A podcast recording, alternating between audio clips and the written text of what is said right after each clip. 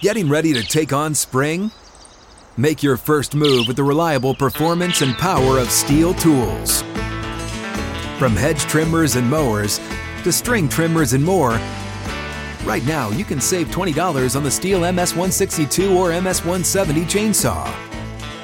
Real STIHL. Offer valid through June 30th, 2024. See participating retailer for details. Welcome into Outkick the Show. I am your fearless leader, Clay Travis. Wednesday edition of the program. I hope all of you are having a fantastic day wherever you may be across this great country or this great land. I am headed out to Salt Lake City and also then to Park City over the weekend. We'll be doing the radio show Thursday and Friday from Salt Lake City, one of the many cities, by the way where we are number one in the country. I will also be uh, on the road next month, starting our college football tour in Austin, Texas for uh, Alabama's game against Texas, which will be part of the Big Noon kickoff show uh, on Fox. I will be uh, on. Uh, big noon kickoff again next season, traveling around in the South. Uh, hope you guys will be able to enjoy that. Obviously, I'm super excited about college football coming back soon. And with that in mind, one of the most famous phrases in my home state of Tennessee is it's football time in Tennessee, which they announced. If you've ever been in Neyland Stadium, uh, as kickoff is nearing, uh, that is an iconic phrase that is uh, that echoes around Neyland Stadium. Well, it's early, uh, but I went to a football game already. My sixth grader is playing his first ever season of tackle football. Uh, there's all these debates about what age should you let your kids play tackle football. He loves and has loved flag football. Uh, and so he really wanted to play. It's middle school. He's on JVs in sixth grade. Uh, but uh, but he started at safety on defense and then got to make a catch uh, at wide receiver uh, on offense. So he was super excited about his debut, and uh, we decided to let him play he wanted to play. So we had an awesome time. The pictures, I believe, are up on Instagram. Uh, they are up on uh, Twitter, and uh, and they are up on uh, Truth Social. Uh, big audiences uh, out there, growing a variety of different social media platforms. So I was really excited. It was a new experience for me as a dad, and he had an incredible time. So um, that was a that was a fun experience. And so uh, ch- checked another one off on the, the dad uh, register there. We've basically been to what soccer, tackle football, basketball, baseball, hockey. I've almost covered. I'm trying to think of what sport they could play that uh, that, that I haven't been to yet. And I think we've almost got everything uh, checked off in the Travis boys. So uh, chess, debate, literally every possible event that you can contemplate, dance uh, we have done them all. So uh, anyway, it was fun last night. Uh, seven game season. Uh, season game one is in the in the books. They lost six to nothing. Uh, the other team got a pick six. Was the only points that were scored in the uh, JV game. All right, Liz Cheney got smoked in Wyoming. Lost by nearly 40 points. In fact, she lost by 37 points when you actually break down everything uh, and look at the data. That's with 95% of the votes reported in uh, in Wyoming. And I thought this was interesting when Trump endorsed her opponent. Congratulations, congratulations to Harriet Hageman. Uh, when Trump endorsed her opponent, Liz Cheney tweeted, "Bring it on."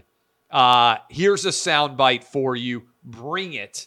That was Liz Cheney on September 9th of 2021 when Donald Trump endorsed her opponent. Liz Cheney then lost by 37 points in Wyoming. It's not the worst of it. She then followed up the loss in Wyoming. Think about this for a minute. Followed up the loss in Wyoming by doing a uh, a speech where she compared herself to Abraham Lincoln. Abraham Lincoln never lost by almost 40 points in any election. And I told you yesterday exactly how this was going to go, but Liz Cheney did an interview this morning with the Today Show where she talked about potentially running for president in 2024. And, and I just I couldn't help but laugh because losing an election, losing an election in Wyoming, which is as Republican of a state as there is in the country. In fact, it's the state that supported Trump more than any other. I think Wyoming was one and West Virginia was two. Losing in that state and then announcing that you are going to run for the Republican nomination in 2024, basically, is like not making your JV basketball team and then announcing that you're going pro in the NBA. In other words, everything about Liz Cheney is fraudulent right now. She has 0% chance to ever be relevant in the Republican Party ever again for the rest of her life, period. And let me just say this I said it this morning on Clay and Buck. George W. Bush was a really bad president who made an awful decision to take us into war with Iraq. Donald Trump was 100% right about that. We wasted trillions of dollars going to war with Iraq. That was Liz Cheney's dad, Dick, who was making that decision. Trump has done nothing as awful as the decision, nothing else even close to it, as the decision that Dick Cheney made to send us to war in Iraq. So the idea that the Cheney family is some sort of Republican royalty, excuse me, the worst decision that has been made from a go to war or don't go to war perspective in my life was George W. Bush and Dick Cheney taking us to war in Iraq. Cost us trillions of dollars. The only thing even comparable to that poor decision has been the Democrats' response to COVID. And I do think the COVID response is worse. But Iraq is the second worst disaster of American history in the 21st century, in my opinion. Always very humble opinion. And so, this idea that Liz Cheney or her father Dick are somehow defenders of America is just flat out wrong. In the most consequential decision of Dick Cheney's political career, he was 100% wrong about weapons of mass destruction and he took us to war in Iraq, and we wasted trillions of dollars and thousands of lives for zero benefit. Zero benefit. So I'm sorry, I'm not willing to genuflect at the altar of Dick Cheney and of Liz Cheney. And in fact, what everyone should remember out there is Dick Cheney was the most hated Republican in the entire country over that decision to go to war in Iraq and everything that he got wrong there. And now suddenly his family is the patron saints of left wing Democrats because they don't like Donald Trump. I'm sorry. Liz Cheney got her ass kicked. She deserved to get her ass kicked, and her career is over. Whether she even goes on, because this is what's going to happen, she's going to raise tens of millions of dollars, maybe even hundreds of millions of dollars, given how much money is spent and wasted on all these anti Trump advertisements now. She's going to try to run for the nomination in the Republican primary. She's going to get smoked. All Trump has to do is keep pointing out how wrong the Cheneys have been on the most consequential decision of their political lives. And nobody's going to support her. She turned her back on every Republican. She's going to get smoked and she's going to say that she's still fighting for democracy. And so she's going to run as an independent candidate to try, to try to spoil Donald Trump or Ron DeSantis or whoever is the nominee in 2024 from the chance of being able to be elected president. That's where we're headed here. But the gall and the delusion to be comparing yourself to Abraham Lincoln after you lose your congressional seat by nearly 40 points is next level crazy. As I said earlier, it's like failing to make your JV basketball team and declaring for the NBA draft. Couple of stories that are out there uh, that I think are important and worth pointing out. It was only like six weeks ago, if you guys will remember, that all the world was uh, focused on the idea that Donald Trump tried to grab a steering wheel and threatened and choked a Secret Service agent. Do you remember when the January 6th hearings were going on and suddenly they scheduled that special hearing? I think it was in late June or early July or whenever the heck it was. I don't even remember. It's all run together. About six weeks ago, maybe. And everybody was talking about Cassidy Hutchinson, I think was her name, and all the blockbuster testimony from her. And then did you notice how quickly the narrative completely changed and shifted to Trump needs to be charged with felonies for the way that he's handled confidential information at Mar a Lago? And all of a sudden, January 6th vanished. And now that Liz Cheney has been smoked and the January 6th hearings are over, and there was virtually no change at all to opinions in this country surrounding Donald Trump or January 6th, that suddenly the Mar a Lago raid is the existential threat to democracy and how dangerous it was for Trump to have the documents that he did in Mar a Lago. Don't mistake how quickly that narrative shifted from Trump is going to be charged with a crime and needs to go away to prison based on what happened January 6th to January 6th doesn't matter at all. This is all about the nuclear codes or, or whatever confidential documents are alleged to be at Mar a Lago.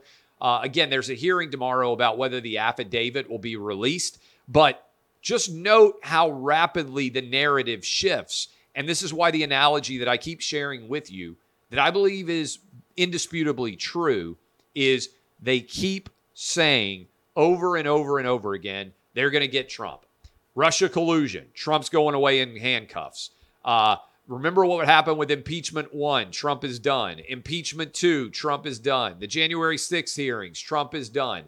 And now we're dealing with Mar a Lago, the raid, Trump is done. I would submit to you that Democrats and left wingers in this country are going to end up in the exact same position they were after Russia collusion, which is Lucy is holding the football. The Democrats are Charlie Brown running as hard as they possibly can, pell mell up to pummel the football, gets yanked right out of the way, and there they are laying on the ground, staring up at the ceiling again, at the sky again. Nothing is coming from this.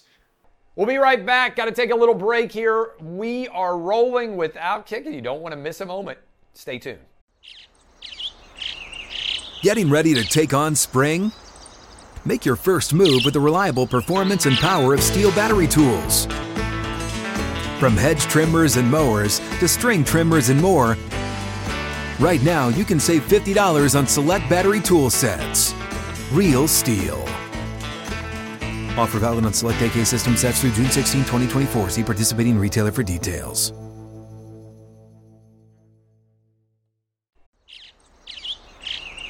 Getting ready to take on spring? Make your first move with the reliable performance and power of STIHL tools. From hedge trimmers and mowers to string trimmers and more, right now save $30 on the American made STIHL FS56 RCE trimmer. Real STIHL. The FS56 RCE is made in America of U.S. and global materials. Offer valid through June 16, 2024. See participating retailer for details. I don't know how many of you saw J.K. Rowling express support for Salman Rushdie in the wake of his attack and immediately was threatened herself that she was next to be attacked. And I think, if anything, that the Salman Rushdie story has not received enough attention in this country because what it demonstrates is we have moved in the space of frankly, a little over a decade, uh, what feels like, from most people defending Salman Rushdie and saying words aren't violence, violence is violence, to a left wing perspective that is, if it offends me or if it hurts my feelings, it is violence. Words as violence has become a talking point for the left wing in this country.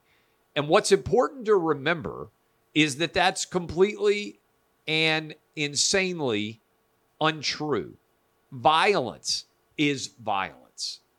We have so expanded the definition of violence that if someone says something that hurts your feelings, that is treated as a form of violent behavior. No, what happened to Salman Rushdie is violence. People who are motivated to attack others based on their opinions, based on their word choice, this is indefensible. And it happened in the Charlie Hebdo uh, situation in France. And now it's happened again with Salman Rushdie. But look at what's gone on in terms of public speakers and the danger to them. We had a attempt on Justice Brett Kavanaugh's life over his words, his opinions in Supreme Court cases. We had an attack on Lee Zeldin, the Republican candidate for governor in New York, uh, that thankfully did not end incredibly in violence. And then Salman Rushdie was nearly stabbed to death on the stage, and his topic was going to be America being safe to have expressions that sometimes are controversial. It's a big deal. It's a time to choose a side. Are you truly on the side of free speech, or are you on the side of the argument that words can be violence? Again, it's a really big deal. It's a crucible moment in our nation's history. And I think, unfortunately, that Salman Rushdie's attack is, in many ways, not only the physical attack itself, but a metaphor in a larger context for the discussion and the debate surrounding speech, permissible speech, what is violence. And I just want to echo violence is violence, words are not violence. And certainly the expansion to the concept of silence is violence, which is what a lot of left wingers say when they walk around with signs. Speaking of silence being violence, I've been really encouraged. There's a 155 year old school in Nashville, Tennessee, my hometown. It's called Harpeth Hall. It's an all girl school. Last week, Outkick brought you the story that Harpeth Hall was considering allowing uh, men who identify as women to apply to the school. They had a new diversity and inclusion policy. And that new diversity and inclusion policy could have led to boys who identify as girls being able to attend this 155 year old all girl school. And I have to give credit to the people at Harpeth Hall the parents, the students, the administrators, the alums who reacted overwhelmingly to let it be known that that was unacceptable.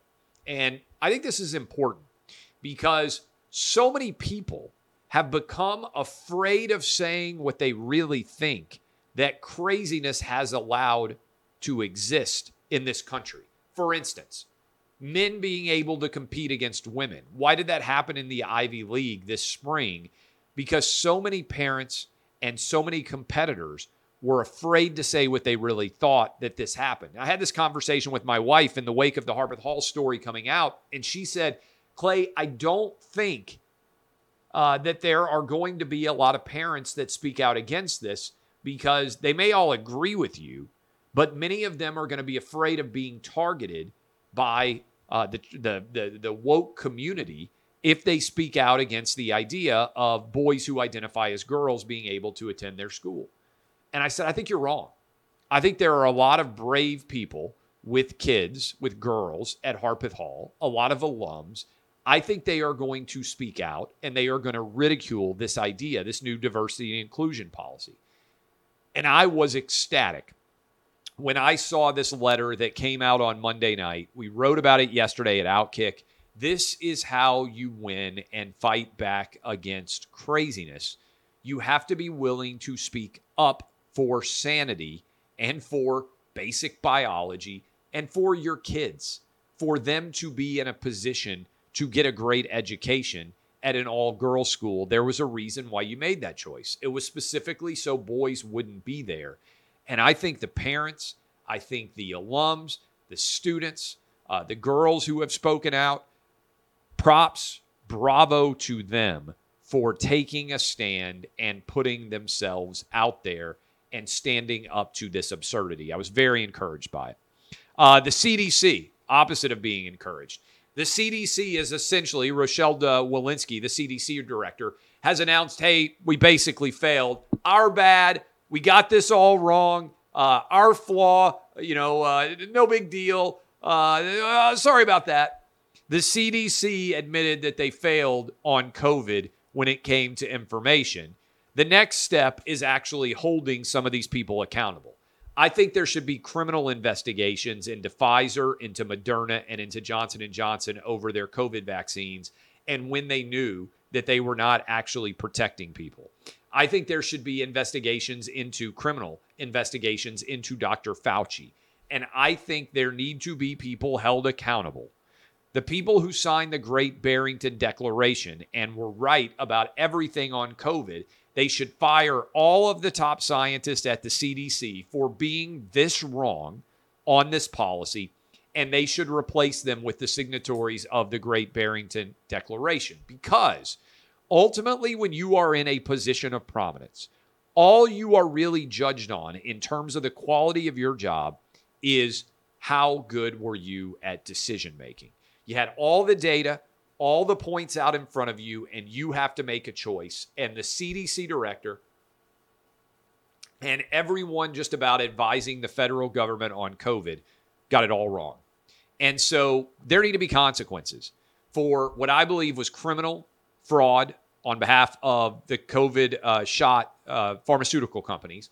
I believe there was potentially criminal fraud uh, by Dr. Fauci and his minions in covering up the gain of function research COVID related in the first place.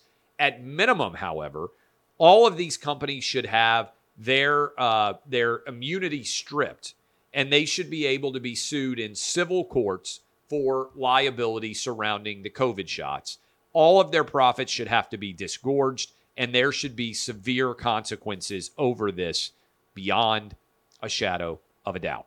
Uh, a couple of other different details here. Uh, Michael Harris has signed. He's a wonder kid. Uh, this uh, 70, uh, 21 year old, 21 year old kid signed an eight year, $72 million deal with a couple of options to potentially make it 10 years uh, in length, this contract. Uh, so, congratulations to Michael Harris on an incredible debut that is rookie of the year like for the Atlanta Braves. Uh, had a big home run against the Marlins in the end of their series. The Braves have won the first two against the New York Mets. If they win tonight and cut that lead down to two and a half games in uh, in their division, the NL East, things get really interesting going forward. The Braves still with two more games tonight uh, and tomorrow uh, in that four game series, and then I believe there are three more Mets games in Atlanta, maybe to finish out the season. So that could be incredibly entertaining to follow. Obviously, the Mets and the Braves are both having fantastic seasons. So we'll see exactly how all that ends up shaking out. But I think the Braves, as a collection of young player talent, have the best roster of young player talent, whether it's Ozzy Albies, who's still out with an injury, whether it's Ronald Acuna, uh, whether it is Michael Harris, uh, and certainly now they have signed uh, uh, so many of their young players to long term deals. Uh, they just got Austin Riley signed as well. They have got a bevy of their stars locked and loaded for years and years to come. Finally, LeBron James, two year contract extension with the Lakers, paying him nearly $100 million. The problem, of course, for the Lakers is their team is not very good at all. I don't believe if he plays with the Lakers and if he stays there with Anthony Davis, I don't think LeBron's ever going to win another title. This takes him to roughly 40 years old. At 37, I believe LeBron is going to turn 38 uh, in this offseason. I do not believe that LeBron is anywhere near winning another title. If he's going to try to win another title, he's going to have to get himself traded. And I don't think the Lakers, with Westbrook and with Anthony Davis uh, and that cadre of talent that surrounds LeBron, is anywhere close to being a championship caliber team. I think LeBron, as a major contender, is out the window. All right. I'm going to head out. I'm headed to Salt Lake City. Look forward to seeing many of you in Utah. I am Clay Travis. We'll be back with this show on Monday, which, believe it or not, will be week zero of the college football season. We are going to have college football games underway in about nine days. Uh, and so that should be pretty exciting on August the 27th. A bunch of games going on. I'm Clay Travis, DBAP unless you need to SBAP. Thanks for all the support of Outkick. I will see you guys on this show Monday. You'll be able to hear Clay and Buck Thursday and Friday from, like I said, Salt Lake City. See y'all.